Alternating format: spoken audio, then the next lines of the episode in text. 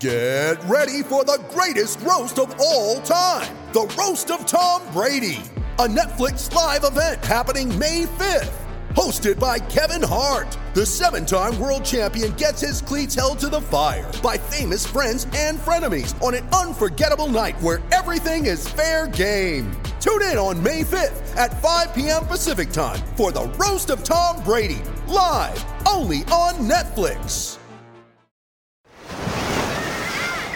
Hear that?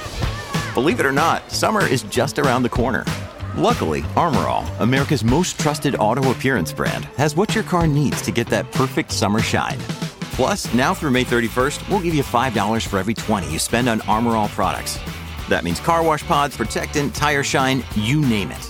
Find out how to get your $5 rebate at armorall.com. Armorall, less work, more clean. Terms apply.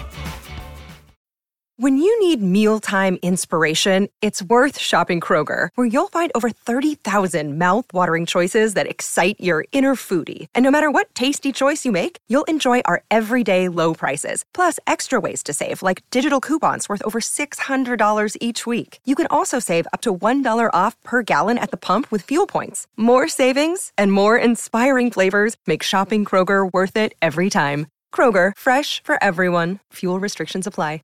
Mary redeemed a $50,000 cash prize playing Chumba Casino this year. I was only playing for fun, so winning this was a dream come true. Chumba Casino is America's number one social casino experience. It's serious fun. With over 80 casino style games to choose from, you too could win life changing amounts of cash. Be like Mary. Log on to chumbacasino.com and give them a whirl. That's chumbacasino.com. No purchase necessary, void or prohibited by law. 18 plus. Terms and conditions apply. See website for details. The voice in the preceding commercial was not the actual voice of a winner.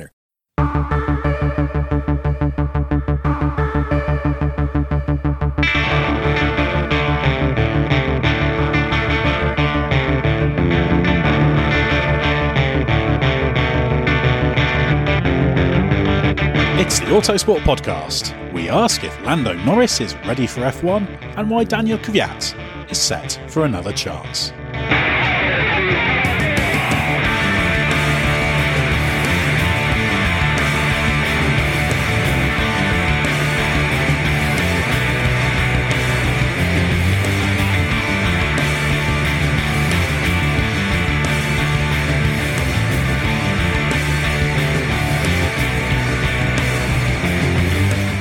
Another piece of the driver market puzzle has slotted into place this week, with McLaren announcing Formula 2 frontrunner Lando Norris will replace Stoffel Vandoorne in 2019.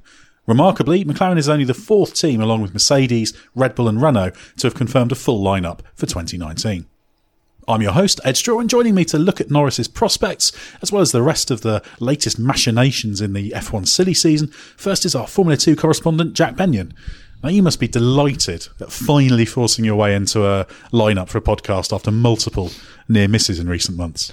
Yeah, the discrimination against Benyons in the workplace is going to campaign this massively. Now I'm finally on. But on the one, uh, on the positive side, though, you have often been in a room next to the podcast. Some of our Sunday night Grand Prix ones, you've been able to sort of listen in from from afar. I think there was a misconception on the on the Austria podcast that there was a horse outside, but it was actually just me in the other room just making random horse noises. That's the kind of quality input we're expecting in this uh, in this podcast from you.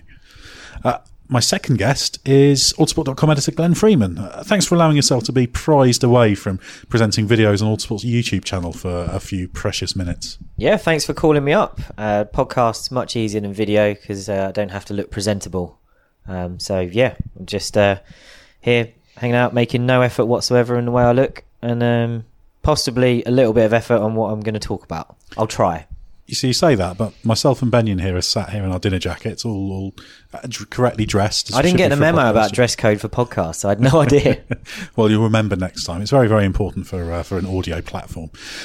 Well, let's actually get on with it. Uh, Lando Norris, Jack. He's currently second in Formula Two behind George Russell. He hasn't won since the season opener in Bahrain. So, do you think he's ready for Formula One with McLaren? It's been an interesting season for, for Lando, and obviously Formula Two is the place where he's uh, made his trade this year and, and done his best to, to try and convince McLaren that he's the right man for the job. I think his qualifying has been where his massive struggle has been this year. They've Carlin have had a, a, little bit of a struggle, I'd say, but also Lando struggled to, to beat his teammate Sergio Sette Camara in some qualifying as well. So it's been a, a, difficult season in, in that sense for Lando. The race pace has been good, and quite often he's come from, from sort of lower reaches of the top 10 to, to get strong top five results. And that's been the, the the crux of his campaign really is consistency. You know, lots of top five finishes over the course of the year, both in the feature races and the reverse grid sprint races as well. So while you've got George George Russell, who has taken five wins in the championship this year, uh, has had many many reliability problems. Lando's managed to to stay clear of those reliability problems in in most cases.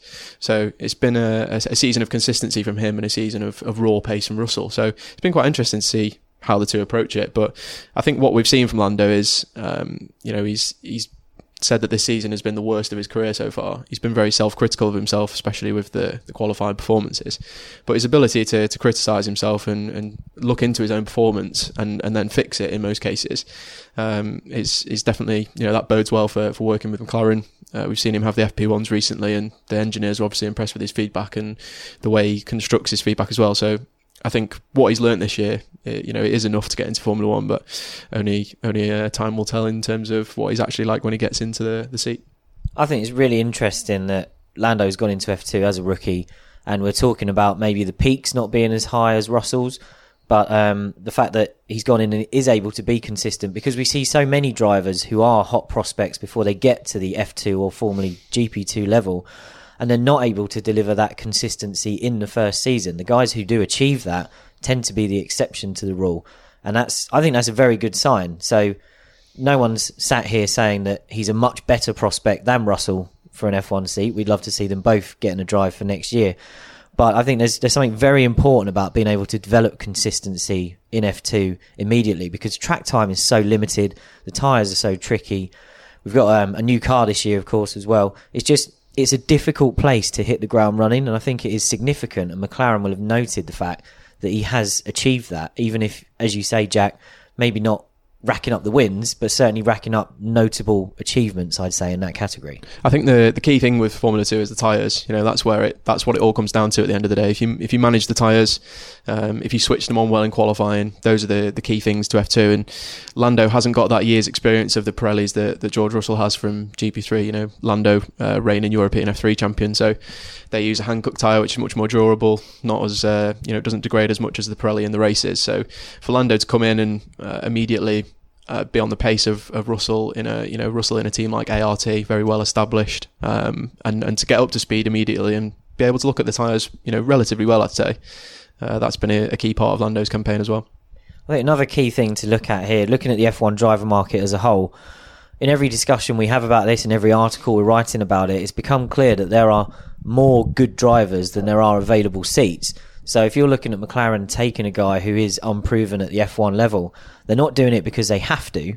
Because if they just wanted a solid pair of hands, a guy who they know can do can achieve a certain level in F1, they take someone who's going to end up being available when the, when the music stops and, and someone's run out. There aren't enough chairs. Um, so this isn't a case of McLaren as a result of a decline in form not having anyone who wants to come there. They they there are drivers who are going to be available for them. They've decided that Lando's the best bet there, and I think that's significant, especially given that he has had some track time in their F1 car. He had a, te- a bit of testing last year, and then some more running this year. So they've they've got enough data now, I think, to make an informed decision there. And I I'm, i really get the impression they haven't really hesitated here. I think they've just gone right. He's the man for the job. Stick him in alongside Sainz next year, and let's see how he does. I think the free practice session he did, particularly at Spa, when it was in good conditions, was, was pretty important for this. Actually, putting him in on a Grand Prix weekend, he'd already impressed in, in the tests where you have a bit more time in, in the car. So I think they're confident that he's he's certainly got the pace. I'd actually say um, Monza was just as important because although he only got nine laps there, uh, it was his first run in, in an F1 car on that track. He had to get in the car, learn the learn the track very quickly in difficult, changeable conditions. So for him to do that and McLaren to be impressed with his pace sort of immediately at Monza, Um, it was a more pressurised situation, you might argue, than than Spa was because he had so so little time to actually get those laps in. I think McLaren knew before the session and, and Lando knew before the session that they weren't going to do many laps because of the number of tyres that you have over an F1 weekend and, and needing to save those wets in case it, it rained again. So I think that you know I agree the Spa weekend would have been very important, but I think Monza was you know has maybe been overlooked by some people. Oh, he only did nine laps; it's not that important. I think that was massively vital in, in McLaren's decision. I think there's a key thing to maybe point out to people who might not have followed Lando as closely as we have in his years getting to this point is his his CV is is impeccable. You know, since he's graduated to car racing as a world karting champion, he won MSA Formula, which is effectively F4 now in 2015. He won two championships, including the Euro Cup title at Formula Renault level the following year. One Well, Euro, well, it was three in 16 because he also won the Toyota Racing Series as well as the two yeah, Renault which is a great little sort of winter series that's um, you know propped up for for young drivers um, on the other side of the world. And then Formula Three last year, you know, the the F3 European Championship remains uh, a, a great trophy to get on your CV. I consider that to be a kind of Lewis Hamilton level CV. Now we don't know if Lando's going to be that good. It'd be great for for British racing if he is. But when you've got a CV like that, you can't really be ignored by F1 teams for very long. And Jack and I were talking about this earlier, and he made a very good point, which is that when you get to F1, what you've achieved before kind of gets forgotten. And as Stoffel Vandoorne is finding out, and we'll come on to him later, you become defined by what you do in F1. So Lando's going to have it all to do again. But a record like he's got already, just that is that's not just knocking on the door of F1. That is that is bow- banging the door down. That's the thing. I think people tend to look at it as, well, every driver that gets to F1 proves themselves in the junior categories in some way, shape or form. And then it's kind of a clean slate. But, but you do see differences. You can have drivers with similar titles, but very different seasons, very different ways of doing it.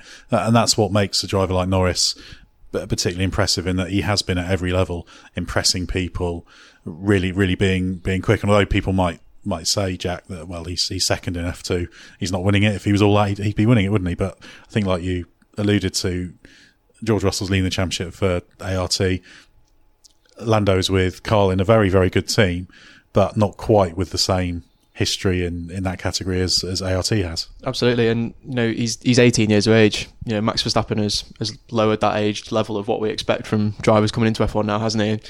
I don't always necessarily think that's a good thing. You know, I think it depends on the driver and, and how much time they need to develop. But Lando's two years younger than George Russell, and you know you look at Lando's CV, as you've already said, it's it's absolutely incredible for a person of his age to have achieved what he has in, in such a short period of time. And you know, I think like like Glenn said, really the the door's been well and truly knocked down by someone of that age to have achieved uh, a CV like they have, and it like we've already alluded to, it's very it's been a very difficult season in F2 for for multiple reasons. We talked about the tyres. Um, Glenn mentioned the new car as well, and that's had a lot of problems, lots of unreliability issues with the with the engine, the the clutch, um, you know, lots of different problems, and that kind of thing is is maybe uh, another thing that helps possibly helps. Um, Lando's had a bit of experience of car unreliability and had to deal with that over the course of the year. So, like like the rest of the drivers in F2, but I think it's Good uh, preparation for driving for McLaren. Well, well, that's that's an interesting question, isn't it? Because McLaren, they're trying to get their house in order. We're expecting they'll be a little bit better, a little bit more convincing next year, but it's not going to be an easy place to be. Uh, people keep drawing comparisons with Lewis Hamilton, which is obvious. Same nationality, McLaren Junior, hot prospect from the junior formulas, but Hamilton went into a team that was able to fight for the world championship. I think no matter what happens with McLaren, they're not going to be fighting for wins in the world championship next year. So that's the final question, isn't it? Does Norris, at his age, with his mindset and mentality, do, do we think he's going to be able to kind of absorb the pressure that will inevitably come from driving for a team that, by the standards it set for itself, will automatically probably be overachie- uh, be underachieving next year? It's it's a big mental thing, isn't it? You know, talk, I'm sure we'll talk about Stoffel Vandoorne later on, but he's gone from having arguably one of the best single seater uh, CVs in terms of junior formula, uh, and then gone a long period of time without winning a race. So that kind of thing can really affect a driver mentally. You know, if you're used to turning up every weekend and winning races and, and being, you know, the thing that everyone's talking about, and suddenly you get to F1 and there's no wins and things are very tricky. It's a, you know, it's a difficult situation to be in. So I think there's a lot to uh, there will be a bit a lot of mental stress for for Lando when he when he does get to F1. Uh, but from what we've seen so far, uh, for a person of his age, he's been been able, to handle those situations very well. So uh, I think he's got what it takes mentally. My initial answer to your question there, Ed, was going to be that I hope McLaren give him time, especially while the team are trying to sort themselves out and make, you know, they're not going to be giving him a great car from the off. So he's going to be learning perhaps further down the grid. But I think we've just seen with Vandoorne that McLaren, at best, are maybe going to give you two years. So as Jack says, Lando's got to get on with it. And we've got to hope that what we've seen from him, I think what's really key is talking about how self critical he is. You know, the, the best drivers in Formula One don't spend much time patting themselves on the back for how good they are. And I think that's going to be really important for Lando. If he's doing that already while things have been going quite well through his career, he's going to need to do that more than ever when he gets to F1 because the bar is so much higher. Sainz is going to be a tough teammate, and it is going to be difficult at McLaren next year. He was actually leading the championship when he made those comments about um, you know it being his worst season ever. So you know he's leading one of the you know the regarded as one of the highest junior single seater formulas in the world, and uh, you know he's saying it's his worst season ever. So you know that that kind of gives you an insight as to how self critical he is and how seriously he takes his own performance and, and analysing that performance as well. Well, for another perspective on Lando Norris, uh, we're going to speak to Autosport magazine editor Kevin Turner. I had, a, I had, a chat with him earlier. Of course, Lando Norris won the 2016 McLaren Autosport BRDC award. Kevin Turner's a, a, judge of that, and of course, that award in the past has been won by Jenson Button, Anthony Davidson, Paul di Resta, David Coulthard. It's it's a very uh, very illustrious award for uh, for an up and coming British driver. Lando was one of the easier ones to pick for 2016 um, because he came into it off the back of uh, three titles, which I think is pretty much unprecedented. Uh, he'd won two Formula Renault, two litre titles, Euro Cup and NEC, uh, and Toyota Racing Series in New Zealand as well. So it was a he was a he was one of the first ones to go on the board when we were picking the finalists for that year. Um, and then obviously the the big part of the award is the two days at Silverstone, and I think I'm right in saying he was not quickest in every session, but he was he was quickest. He was first or second quickest in every session, quickest in every car.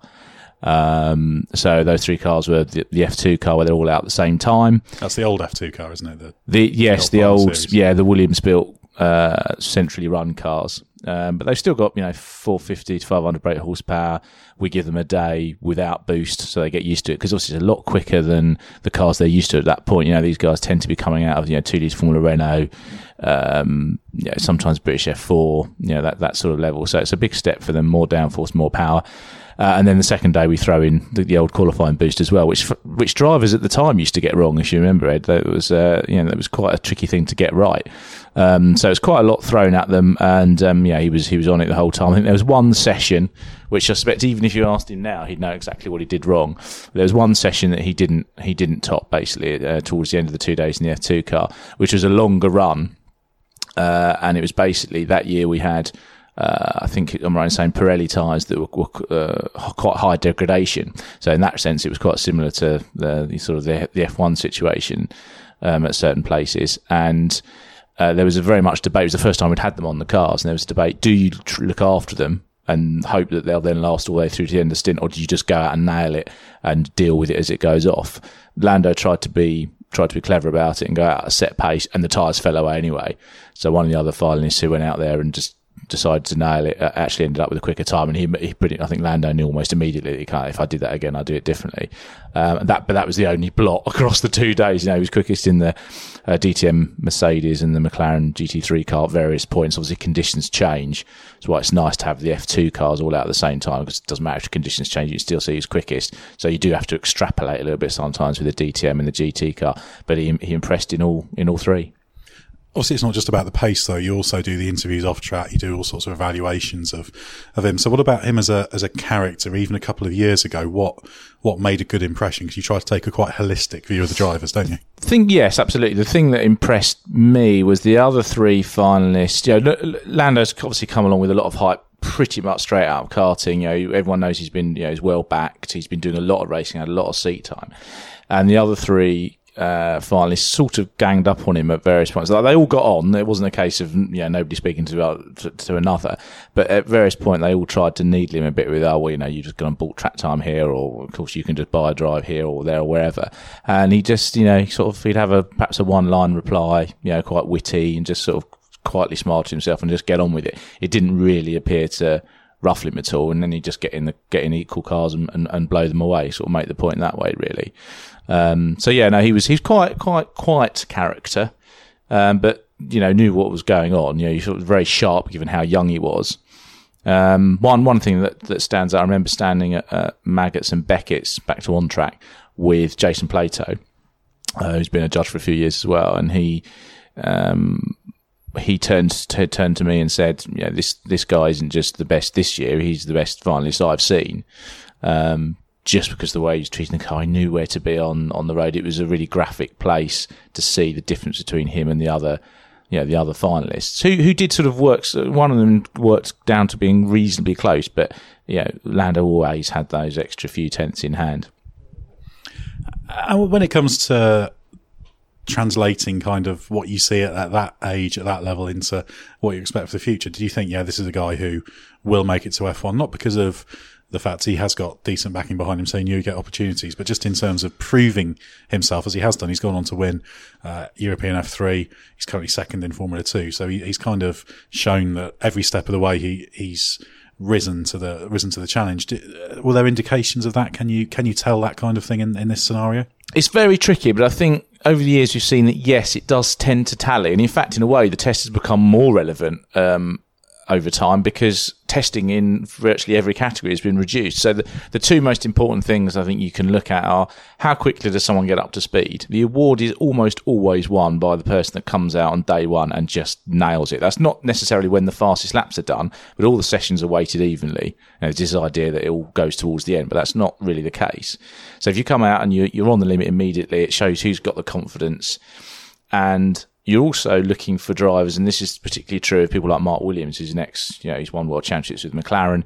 Yeah, he's looking for somebody who doesn't take hours to get up to speed. They need someone you go out, you find the limit, you come in, you say, this is what I need from the car, go out, do it again. And the winners, and Lando was one of those, just that can do that, go out and, and put it on the line. And the other is being um, clever enough and self critical enough to improve. So, although a lot of racing drivers do give a, a sort of obviously a quite an arrogant sounding persona, I, I believe most of the good ones have got to be internally self critical at very least, because otherwise you don't get better. And I think Lando is very critical of his own performances. You know, you try and big him. I remember speaking to him after his Hungary test in 2017, the prize test from the award. Um, and everyone else was raving about it, and he was very understated. Oh no, well I had softer tyres than you know than Fernando had, and whatever time corrected, it was three tenths slower than Alonso on his first F1 run. Um, and uh, he, you know, he, he didn't want to get carried away with his own, you know, his own hype. Um, and there's a nice little window into that after he won the award on the night. As my job was to make sure he got out of the room as quickly as possible because otherwise everyone else couldn't start drinking. He was that young and so it was just the two of us, and uh, and he seemed quite emotional, and he, he was basically saying, you know, it's, it's difficult to know when you're in it and you're doing it and you're speaking to the same people who are part of your sort of entourage, if you like, as to how, yeah, how well am I doing? So to get some independent feedback and say, no, you were, you did this, you, you went out and won this award and everything was even and, you know, nothing stacked in his favour. I think it meant, it meant quite a lot to him and that was quite, quite a nice moment. He turns 19 in November. So do you think he's ready from what you've seen a couple of years ago? Is he a quick enough learner? Has he got? Yeah. Has he got an old head on his shoulders? Yes, I think so. I think he'll be because of that self criticism. I think he will learn quickly. You know, he's been in that environment. You know, he's he's very good in the simulator. You know, that was another thing. McLaren sort of gave him that simulator role, but before they give you a proper simulator role, they need to make sure that you know what you're doing. And within a month of him going there, they'd given him race simulator work. So you'll know this, Ed. Obviously, overnight from Friday to Saturday, they send the data back to base. They get their simulator driver in and say, right, we should try, you know, tomorrow, Stoffel and Fernando should try this setup. So that's quite an important responsibility for a teenager. And the fact that he was on top of that so quickly, yeah, I think he's, yeah, I think he's ready. Um, I'm sure Jack Benyon will have a view on on how the F2 season's gone. Um, but he's, you know, he's clearly operating in the top two or three of that category straight away. He won F3 as a rookie. So I think he's just one of those drivers that will just get on it pretty much straight away. Well, Norris's promotion means that Stoffel Vandoorne is out of McLaren. Glenn, you covered Vandoorne in both Formula One Euro Cup and Formula One 3.5 when he was on the rise, so surely it's worth another team having a look at him. Well, Ed, as you know, I make extensive notes before these podcasts when you let us know what the topics are going to be. And uh, for this question, I've written in massive letters, yes. Um, I can expand on that for a bit if you want. Um, With an um, exclamation mark, perhaps, or underline it. I probably should have added an exclamation mark. Yeah, maybe some uh, some hands flying around in the air. But no, Vandoorne, as we talked about actually earlier when we were talking about Lando Norris's CV, Vandoorne's CV was excellent in the junior formula as well. He ended up at McLaren just at, at the worst time. You know, they they kept thinking that things were going to turn around with Honda. Arguably, 2017 started worse than they even they could have imagined. Um, we will, I think we've all seen the the documentary series, which offered a fascinating insight into just what a wreck McLaren was as a team at that point, and, and that partnership, the McLaren Honda partnership. So imagine walking into that at the start of your F1 career. You've got Fernando Alonso on the other side of the garage, who, when he's not either uh, swearing about the engine on the radio in testing or talking himself up in the media, is doing a pretty damn good job in the car when it's running. And um, I think Vandoorne just got a bit blown away by all of that. But as we've seen with Kevin Magnussen, if you can get if things don't go well at McLaren and then you can get yourself out, someone else can rebuild you. And Haas have rebuilt Kevin Magnussen, and Kevin has rebuilt himself in, a, in another environment to the point where he's ended up being the, putting the pressure on Romain Grosjean to the point where the guy who used to be who started as the linchpin of Haas when they came into F1 has now got his future almost in doubt because of the job Magnussen's doing. I believe that someone, if they take a chance, can do the same with Vandoorne. Well, I argued even before he was dropping, I did a piece about saying that, that Red Bull should sign him to put in at Toro Rosso. It make Agree, perfect, yeah. make perfect sense. There is also a, possibility with Sauber, so there's a couple of options there, but he could very, very easily be be out in the cold, which would be uh, which would be uh, a, a, great shame. But obviously, Jack Vandoorne, when he was doing GP2, the forerunner of F2, it's the same championship really, but but different name. I've got to see him in action uh, a lot there. When you've got a driver who's that strong at that level, you have to at least have a second look at him if you're one of the one of the other teams. Yeah, I think it's a it's a no brainer. You mentioned Toro Rosso already. I think that's probably the best option for for Vandoorne if he could choose right now. Um, Sauber, you know, we talked about uh, Frederick there was um, obviously key in, in Dorn's junior single seater career. So he, I'm sure he'll be lobbying to, to have him there. Obviously, that causes a few problems with Sauber. They've got one driver reserved for, you know, for a Ferrari seat, and, and Marcus Ericsson brings a lot of budget to that team as well. So it's a it's a difficult situation for, for them to be in to, to pick him up. But you know, the fact that we look at this junior single seater career that that Dorn's had, and you know, maybe he's not done the the, the perfect job at McLaren since he's been there. But as Glenn has already said, he you know he walked into a, a, a bit of a nightmare situation really, and for, for, for him not to be given a second chance would be uh, outrageous. I think just given the you know the level of performance that he, he produced before he got to F1. Um, and you know, not every team is a perfect fit for every driver, and you know, like you've already said with Magnussen, maybe Stoffel can can do really well in a different team. I really like the idea of Red Bull, who are famed for taking young drivers either out of karting or at the lower levels of single seater racing and grooming them and turn them into the, the finished article. That's that's where we've got Sebastian Vettel, Max Verstappen, Daniel Ricciardo, Sainz now as well. So many guys who've come through. Jean Eric Vergne, current Formula E champion, was groomed by Red Bull. But I like the idea of them taking a guy who's already in F1, still young, but it's all gone awry for him. And I want to see what Red Bull can do with someone who's almost considered damaged goods now. And I want to see them repair him, repackage him. And I think that would be a massive achievement for sort of Helmut Marko and the guys there who do nurture the drivers. And I think Red Bull could definitely do it. They've got a gap at the moment in the Toro Rosso lineup to to fill. And I think Vandoorne's the perfect candidate. I think it, it can work for both parties. Yeah, very much so. And we've seen that Vandoorne over the past 18 months at his best. He, he's on Alonso's level. You go back to Canada when it seemed like he'd really kind of got to a nice level point for the season. He qualified at basically the same pace, but then all sorts of problems. The car just not working properly. He's not had the right spec of car. Just it's just really, really unravelled for him. And sometimes you just need to to get out and, and start again. And I I do think he deserves another choice because eh, well, it's not even that he deserves another chance. It's a chance for a team to take a driver who has been developed elsewhere and been given that experience and actually really, really benefit from it. And he's worked with Honda. Exactly, yeah. So and he had a good relationship with him. So uh, yeah, it makes perfect sense. So uh, yeah, I'd, suggest Red Bull should get on the phone to him uh, as soon as they can. Now, of course, Daniel Kvyat is very, very close to getting another chance at Formula One with Toro Rosso. Are you surprised by that, Glenn? We know Red Bull are struggling a little bit for, for the driver production line. There's a little bit of a of a, a sort of hiatus before the next uh, the next bunch come along, but yeah, Kvyat seemed to be uh, all washed up, didn't he? Yeah, I'm, I'm surprised by this story and, and baffled. You know, Red Bull famously ruthless with their drivers.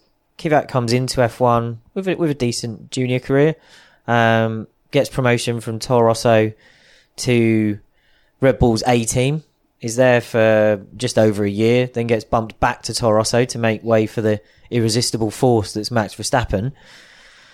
And then you sort of think then that it's all over and that he's just he's filling a space at Toro Rosso until they have the next guy to bring in. But he got a stay of execution there, I think, for longer than we expected.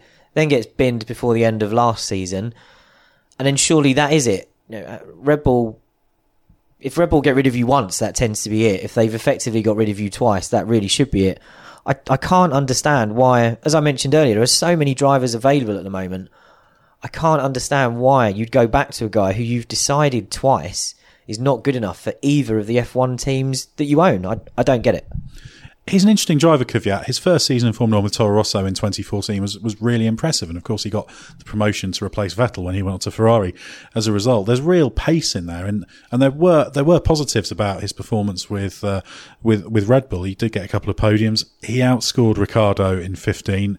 I think the way the reliability played against uh, them at different times of the season when the car was stronger or, or weaker distorted that. Ricciardo was the better driver that year, but it shows Kvyat's no mug, and I think he got this reputation. Was it people call him a torpedo, which I think is a, a little bit harsh. Yes, there were some unfortunate incidents, notably at Sochi uh, in 2016, before he was bumped down to Toro Rosso to make space for Verstappen when he had a couple of collisions with with Vettel. So I think that there's clearly there was clearly a bit of a mental weakness there. He was struggling to kind of get everything under control and, and deal with the pressure. So the real question is there is after a year from Red Bull, after a year away from Red Bull, he's been working with Ferrari as one of their, uh, one of their drivers. They've been doing some, uh, some simulator work, etc. Has that allowed him to gain some distance and some perspective on what he's doing? Is it one of these things where a driver getting a second chance is a bit more in a way relaxed about it. Not that they're not taking it seriously, but they don't put the same pressure on themselves, and they're able just to allow their qualities to, to emerge. That's what they'll be. That's what they'll be hoping for. But I, I think the the main motivation is they need a, a, driver in that car also that knows the team because they're clearly not convinced with Brendan Hartley. They tried to replace him earlier this season, so that's why they've they've settled on on on Kvyat. But I, I don't think he's a no hoper by any stretch of imagination. But they've got to have a pretty sound reason to think the same thing's not going to happen again. I think the, the difficult uh, sort of thought process behind this for me is that you know Kvyat was good at Toro Rosso when he was there last time. So putting him back there, what you know, what is that going to prove? Is that do they think they're going to see enough out of him that um, they think he's solved the apparent sort of mental issues that, that he had uh, when he went to Red Bull? Because if he's if he's failed at that once, I don't understand what putting him into the feeder team for a second time is, is going to do. Is that well, well especially as he, he it was his third stint with, with the feeder team, really. And he, and, and, compared to Carlos Sainz in that period after he was bumped back, the, the point, I can't remember the exact points tally, but it, you know, Sainz had more than 10 times his points in, in that period. It wasn't a small difference. It's just, it's just not very Red Bull, is it? I, I, I can't understand it. I, I, I was stunned they retained him at all after they bumped him down from the top team because I've always felt that Helmut Marko's decision making process, if you think of guys like Buemi and Vergne, the guys who were at Toro Rosso and never got the chance to step up, it always seemed to be the moment we don't think you're good enough for the top team, we're not really interested in you at all beyond that point. So I, I, I can't, I still can't get my head around the fact that they kept him the first time and then the fact that they could they could bring him back. What I will say in defence of Red Bull very quickly is that some of those potentially good drivers who are who might be available have contractual ties to other manufacturers. The obvious one being Esteban Ocon with Mercedes. If they could get Ocon, they'd take him in a flash. I think anybody would. But some of these drivers that we're we're talking about, there are yeah, there are ties to manufacturers or the big teams. They don't have anywhere to put those drivers and then they're only really looking at the really independent teams as maybe being places that you can place someone. Red Bull don't want to groom someone else's driver for them, mainly because Red Bull are very good at it. So that's why when they sniffed around Norris earlier in the year, they were only interested if it was a clean contractual break from McLaren. And I can understand Red Bull's policy on that, but I think you are going to have someone like Vandoorne who is clear contractually and is definitely worth a shot. I think the one positive for Kvyat, an encouraging thing is, if you remember, he was dropped in 2017 after Singapore to make room for Pierre Gasly. He then did two races, but then Gasly had the final round of the well, the final double header, double header of the Japanese Super Formula Championship. So Kvyat was slotted back in for the United States Grand Prix in Austin, and he did seem to be a very different driver. Though he was more relaxed, he got tenth place. It was a very good weekend's performance. I remember uh, speaking to him after the race, and he's like, "Well, you know, I, I know I've done my job." He, he had he knew it was too too little, too late but that's that's maybe the case that because the pressure had gone, I think he knew he short of winning the race with some sensational charge through the field in the wet, which wasn't going to happen. I think he knew there was nothing he could do in that weekend to change anything, and maybe with that pressure going, he was able to do that. Perhaps a second chance. Sometimes you hear people say, "Well." Once you've had your chance and you think it's gone and it comes back, you have a different perspective on these things. You don't necessarily put the same pressure on yourself because it's kind of a, this, this bonus. Maybe that's the sign that Red Bull has seen that he, he's capable of doing this. But there's no question that it's a it's a question of them needing drivers and him just being a, a convenient. He's solution. a stopgap, isn't he? Exactly, exactly. And there's, there's there's no doubt that you know they could put him in and it could be an absolute masterstroke. You know, we could see the the Kvyat that we saw when he first went to Toro Rosso, and you know he, he could be. Um, he could be a different driver completely, and, and it might be a brilliant move. But going off what we've learned already, you know, from what we've discussed here in this podcast, uh, you know, we can't sort of understand the decision that's being made, and I think it is a symptom of um, the right drivers not being available to, to Red Bull. That that situation in itself is interesting um, in terms of you know whether Red Bull have been too successful in their driver development and they've promoted them all too quickly and they've got no one left, or whether they're not doing enough now. Uh, you know, in this maybe in the past two or three years, they've they've uh, not done as much at the, the lower levels of single seaters to, to keep those drivers coming through. It's a, it's an interesting topic in itself, but yeah, like we've said, it's definitely feels like a stopgap solution for them, doesn't it, to to put Daniel Kvyat in. And it is interesting time for Russia in Formula One. They've already got Sergei Sirotkin on the grid. Daniel Kvyat looks like he's he's going to be returning, and also we've got Artem Markelov, a Formula Two race winner, who is in contention for a Williams seat. There is also a possibility, even that Markelov could be in the car this year, uh, actually race the car this year. That's dependent on Lance Stroll moving across to Force India, and then what Williams could do. That's probably not going to happen for Singapore, but it could happen. It could happen at the Russian Grand Prix potentially. That you know this this is all still being sorted out, but what what do you make of Markelov? We've seen some very good race performances from him. We've seen some less convincing ones from him. What what level's he at? It's yeah, it's been a mixed bag for for Artem, and obviously this is his this is his fifth season of of F two now. I think. And in fairness, he was put into F two very, very, very, very early. Absolutely, yeah, way way too early really for for for anyone to to really do well at that point. But I think the interesting and he, and he was terrible in his first season. He looked like a yeah, like yeah, definitely. as anyone probably would. Exactly, and I think the the interesting thing this year is that we've got a new car. So although he's in a very good team in, in Russian time, you know they're the they're the reigning champions. It does equalise the field a little bit in terms of in terms of what you get with the car.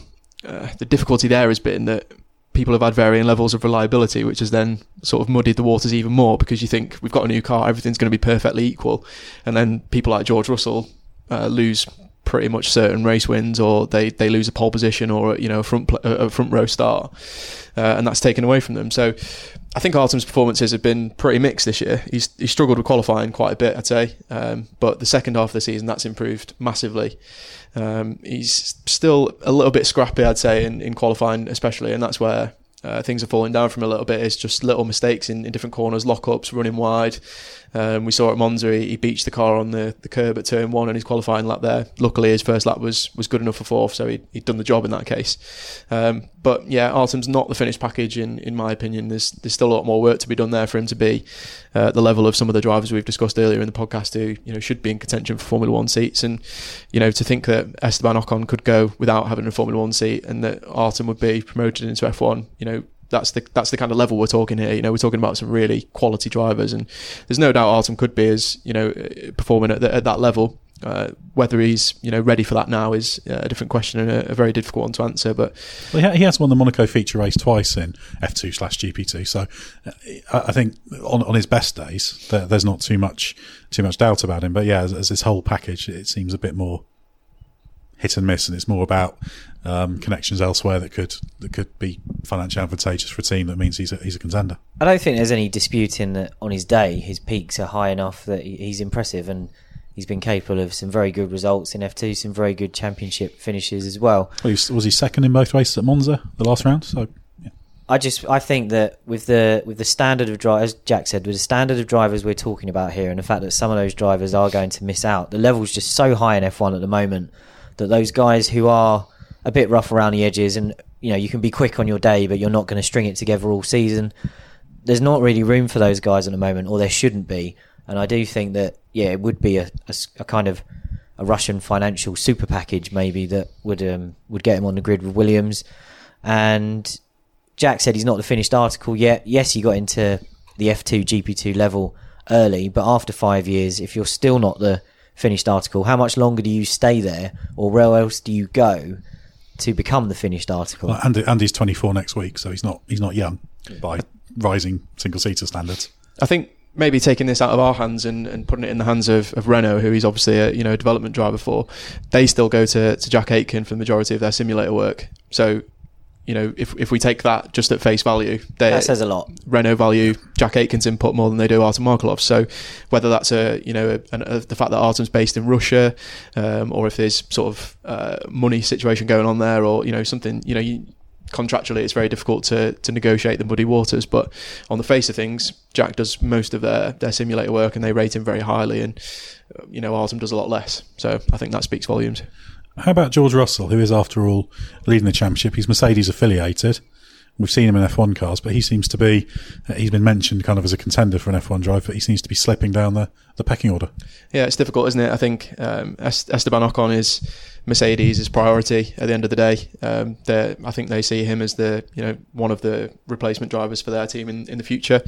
Uh, George, you know, may fall down the pecking order because of that. Really, you know, he's he's behind Esteban in, in the order, and I don't think that's for a lack of talent or anything like that. It's just the fact that you know George isn't in in F1 yet and hasn't proven himself as a brilliant Formula One driver like Esteban Ocon has.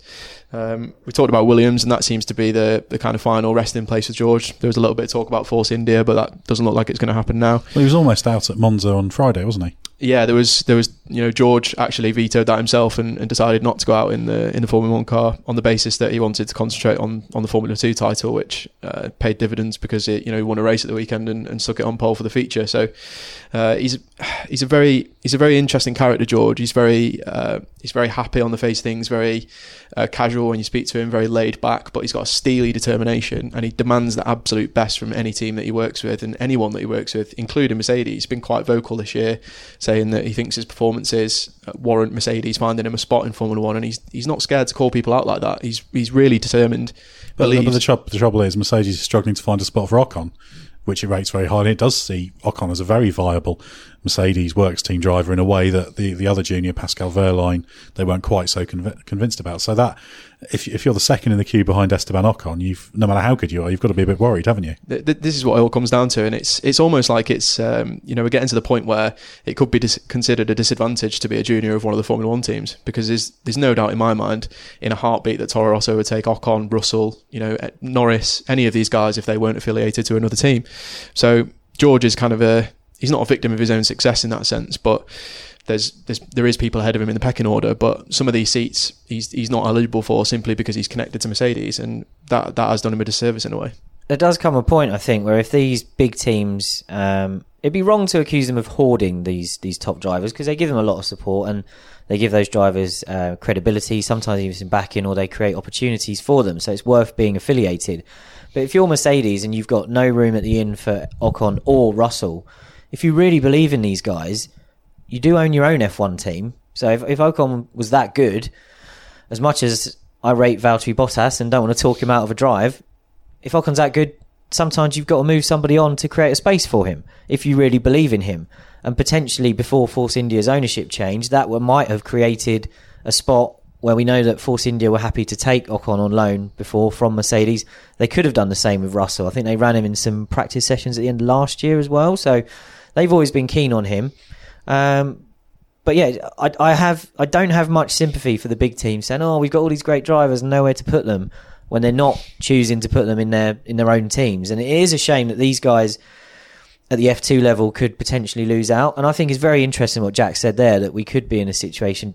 George might be the sort of person who goes, you know what, I do fancy breaking out and giving this a go on my own. And then it would be really interesting to see if someone would come along and snap him up. It's it's tough because Mercedes have been key in Russell's career to get him to this point, you know, as, as, as, talented as George is, it's very unlikely that he would have reached this point without Mercedes' help. So maybe to say it's a disadvantage to be a junior is uh, a little bit misleading, but it seems like it's a disadvantage to take that final step yes. into Formula One. I think that's where the disadvantage can lie. And George has won five races in F2 this year. He's been the best driver in the championship, you know, without a shadow of a doubt. And I think the championship would already be won if it wasn't for how many serious reliability issues he'd had at key points in the season. Not just reliability issues in practice sessions or you know things like that. He's you know he's he's lost wins and he's lost uh, top qualifying positions from from those situations. So he's definitely performed, you know, he's outperformed Lando Norris, and, and Lando Norris is on the, the F1 grid, and that's obviously a, a result of the musical chairs of. But also, Lando's team, McLaren, were prepared to boot out one of their incumbent drivers to give him a seat. Yeah, that does come a point where you just have to make those make those tough decisions, doesn't there? Uh, while we're on the subject of some of the F2 drivers, Jack, we should briefly mention the Honda protege, uh, Honda proteges. They're known to be keen to have a, a Honda back driver in, in Toro Rosso. Uh, neither of the two in, in Formula 2 will have enough super license points next year. But Nirei Fukuzumi, who obviously also excelled in, in GP3, and Tadasuke Makino, who scored an excellent victory, first GP2, first F2 victory at Monza in the in the feature race from uh, from a very middling grid position. They're, they're, they're both seen as good. Wh- which of those two do you think has the most likely path to getting into a position where they get the super license points? It looks like we might get maybe Fukuzumi having a run out in free practice on uh, for, for Toro Rosso at, at Suzuka because the Honda are very keen. Honda are sponsor of the event, of course, very keen to have a have a home driver there. But but those two are they are they serious prospects to actually rack up those super license points and then could they do something in F1? Presumably, we're talking 2020 now uh, is an interesting one because I think he's the, the favoured son of the, the Honda program in terms of the, the juniors. Um, he's had two years in, in GP3, uh, third last year with, with ART, and then has moved into F2 with, with Arden International this year. They're a team that have really struggled with this new F2 car and really struggled to deliver strong performances. And Nirei's uh, been working on his feedback this year to try and improve that, and you know there is areas where he needs to improve, but the team has struggled as a whole. And you look at Maxi Gunther, who was you know pushing Lando Norris all the way in, in European F3 last year, and he's 13th in the standings this year in F2. And I don't believe that's all down to his own ability. You know, I think there's a there's a there's a definitely a team problem. Um, so it's it's difficult for Nere. I think I think Honda were probably hoping that they could put him into F2, having finished third in GP3, and that he could, you know, finish well inside the top 10 and score enough super license points to be in serious consideration to take that Toro Rosso seat. It's quite funny at this point. We might not be having these massive conversations about silly season if Nirei had done well this year because he could have had that second Toro Rosso seat already, and we you know we wouldn't be discussing it. But Tadasuke Makino, you mentioned, um, was was brilliant at the weekend. Very easy to kind of blame strategy because he started on the medium tyres compared to the the leaders who started on the super softs, but he still drove the perfect race and pulled out a gap to the other drivers on the mediums as well. He's playing himself into into consideration for Honda, I think. And well, if he isn't, then he should be because he's been very impressive in only his second season in Europe. He had one season of European F3 last year. He missed pre-season testing and broke his wrist halfway through the year. I think he finished 15th in the points. Um, so he's he's a very green rookie. He hasn't been with Honda as long as Nirei has. Um, so he'll be definitely one to watch for the future. And if he continues his, his performances, I think he could play his way in. But also, I think Honda know that Arden have had some serious problems this year, and um, Tadasuke is with Russian Time, who are the reigning teams champions, and we're always going to be fairly sorted for this year and have a decent car. So, yeah, it's an interesting one, and both of those two will definitely be an extension for Toro Rosso in 2020. To answer your question, we've talked a lot about uh, junior drivers not being put into into top team seats, but Glenn, it now seems that the the on slash off slash on slash off Charles Leclerc's replaced Kimi Raikkonen at Ferrari move is now back on what exactly's gone on there? What, what, why have we gone from yeah, it's going to be Leclerc, which it was after the Canadian Grand Prix, to oh no, it's going to be Raikkonen again, to oh no, it's going to be Leclerc. Yeah, I mean, that's I think that was one of the for me that was one of the best news stories to come out of the latest um, silly season merry-go-round that we've got going on at the moment. Um, I think he, he's the man that Ferrari need to need to give the opportunity to. We know they're cautious normally along making these kind of decisions. Why is it back on? Um, Ferrari obviously had a lot of uh, enforced upheaval over the summer due to the, the death of Sergio Marchionne slightly before he was due to, to step down from the role anyway. And we know that he was a big fan of Leclerc, and it looked like he was going to buck Ferrari's trend for avoiding going for young talent. And and that was great. But then the regime was in the process of changing, and it appeared that at that point they were going to use some some people in positions of power who were keen on Kimi Raikkonen, who's having a, a decent season. I would still say that he's not having a good enough season on the whole to continue to occupy one of the best seats on the F1 grid. But what appeared to emerge uh, from Italy during the weekend was that, in fact, the people who are now sort of have their feet under the table at Ferrari and everything's settled down, the the replacement phase for Marchionne is is complete almost. It seems now they want to effectively honour his wishes or continue the good work and continue on the path that he was going down, and that includes with driver selection. So Leclerc's gone from looking like he was going to stay at Sauber for a second year, um, occasionally being thrown into the thrown into the mix for perhaps a Haas seat. Suddenly, we're back to the point where we're saying, okay, he is going to get the Ferrari drive, and I really hope that this time it sticks, and we're not here in four weeks' time doing a podcast on why they've kept Kimi Raikkonen again. I think it makes perfect sense for Ferrari. They've invested in in Charles Leclerc. He's excelled over the course of the season. The past few races haven't been great, but that's partly down to Sauber having a few a few struggles. And I think it just makes perfect sense to, to put him in. He'll keep Vettel on his toes. They've got a succession plan for Vettel. What the, the worst thing that can happen is you get this kind of paralysis with the big teams, and they just sort of because because a driver's never won a Grand Prix because you've never put him in a Grand Prix winning car. You're like, oh, we need a winner, and then they might go down a, f- a few years down the line, and then Vettel say retires or moves somewhere else and they say, "Oh, we need a proven driver. This this Leclerc guy's not not proven." And suddenly you just you you put yourself on this path where where this very impressive junior driver just never gets out of the midfield because you never let him out, and it's this vicious circle. Well, the only two major driver changes we've had at the top teams in recent years have been enforced. You know, Mercedes were caught on the hop by Nico Rosberg retiring as world champion. They had to pluck Bottas from the midfield uh, with Williams. So Bottas got an opportunity that way. Arguably, he'd probably still be a Williams driver now, wouldn't he? If that hadn't happened. And then the only reason we've got the shuffling that's gone on uh, with Red Bull and subsequently Toro Rosso is because Ricciardo caught Red Bull by surprise by not signing the deal they thought they were going to have him locked down to. So there's not really been a change yet from the big teams in terms of getting away from this conservatism, and that's why I think it could be really significant for for Ferrari to do this. We've seen with Red Bull promoting Max Verstappen that you can hit the ground running if you're good enough. Leclerc, I believe, is certainly at that level, and I think he could do a good job straight away. One thing I think actually works in Ferrari's favour here as well is that if you promote a young guy, unless you have a kind of Hamilton Alonso McLaren situation, there's a chance the younger guy is going to accept the opportunity on some terms that mean you kind of have to play second fiddle to Vettel. And Vettel's always liked the fact that Raikkonen does that. Raikkonen doesn't really want to rock the boat. He certainly does want to win races and was very disappointed not to do that last weekend. But I think if Leclerc went in there, yes, he can keep Vettel on his toes, but I don't think he's going to go in there and, and create real, real problems for Vettel, certainly to begin with. Um, but he's definitely fast enough. Just, just stick him in the car yeah, he's proved what he needs to prove. You can always have more experience, but he'll gain more experience from a, a season in a Ferrari than he will he will in a Sauber. But it just sums up how this silly season has been. We've seen constant these sort of shifting sands, changes. Everybody has been caught, caught out by things that have happened. You know, anybody who tells you, "Oh yeah, I saw all of these things coming," is just making it up to make themselves look clever because so many unexpected factors have uh, have played a part. You have to hope uh, Leclerc's promotion brings Giovinazzi into the conversation a little bit more as well because I think he's definitely someone who should be talked about more and someone who just seems to be completely absent from this silly season at the moment. But someone who's been credited by the likes of Vettel for improving Ferrari's course over the weekend with his excellent simulator work. Did a good job when he came in for Sauber. I thought you know he's he should be someone in the conversation as well. And yeah, it's it it comes back to this uh, wondering whether it's a disadvantage to be linked to a team again because I think Giovinazzi is another one who you know Toro Rosso would take a serious look at if, if they could and he didn't have a you know affiliation. Well, Giovinazzi he's been mentioned as a possibility for Toro Rosso. They had some conversations there. He's got a chance with Sauber because Ferrari controls one of the two Sauber seats. So if Leclerc does indeed go into the Ferrari seat, which looks likely to happen, there's a there's a space there. But at the same time, he is a valuable simulator driver. He's done some very very good work for them.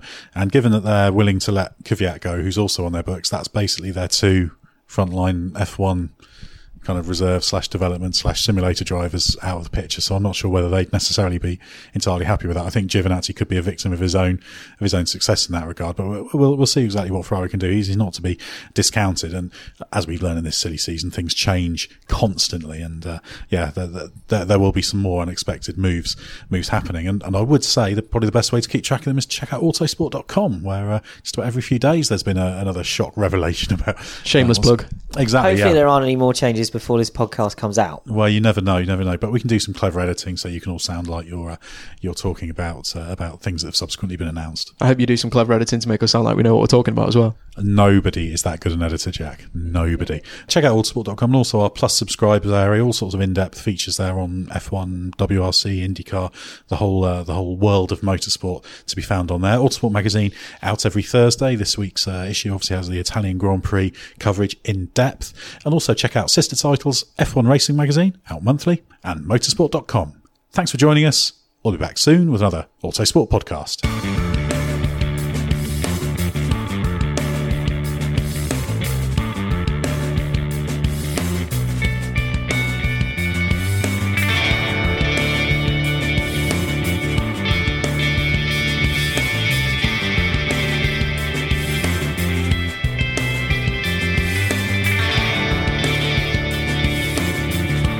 Music is 6am by Trilo, written by Marcus Simmons. See soundcloud.com forward slash Trilo Music.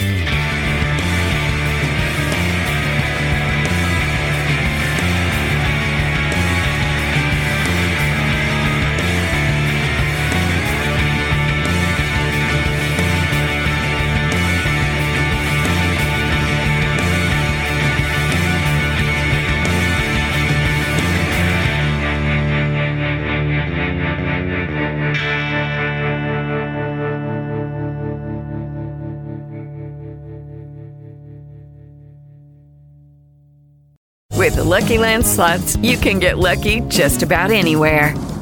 This is your captain speaking. Uh, we've got clear runway and the weather's fine, but we're just going to circle up here a while and uh, get lucky.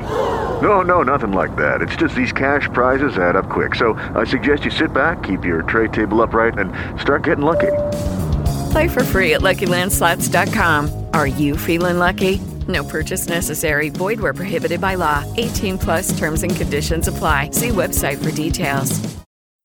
However you want to make a splash this year, Wool Runner Mizzles from Allbirds can help every step of the way. Wool Runner Mizzles are shoes crafted with premium supernatural weather repellent materials. The high top uppers are moisture wicking merino wool with puddle guard technology, and the supernatural rubber treads ensure all weather traction, so you can jump into anything, rain or shine. Make a splash with Wool Runner Mizzles from Allbirds. Discover your perfect pair at allbirds.com today. That's A L L B I R D S.com.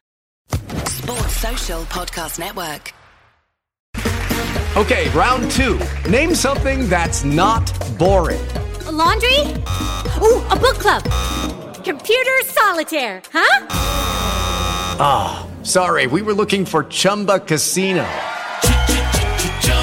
That's right. ChumbaCasino.com has over 100 casino style games. Join today and play for free for your chance to redeem some serious prizes. ChumbaCasino.com. No purchase necessary. Full prohibited by law. 18 plus terms and conditions apply. See website for details.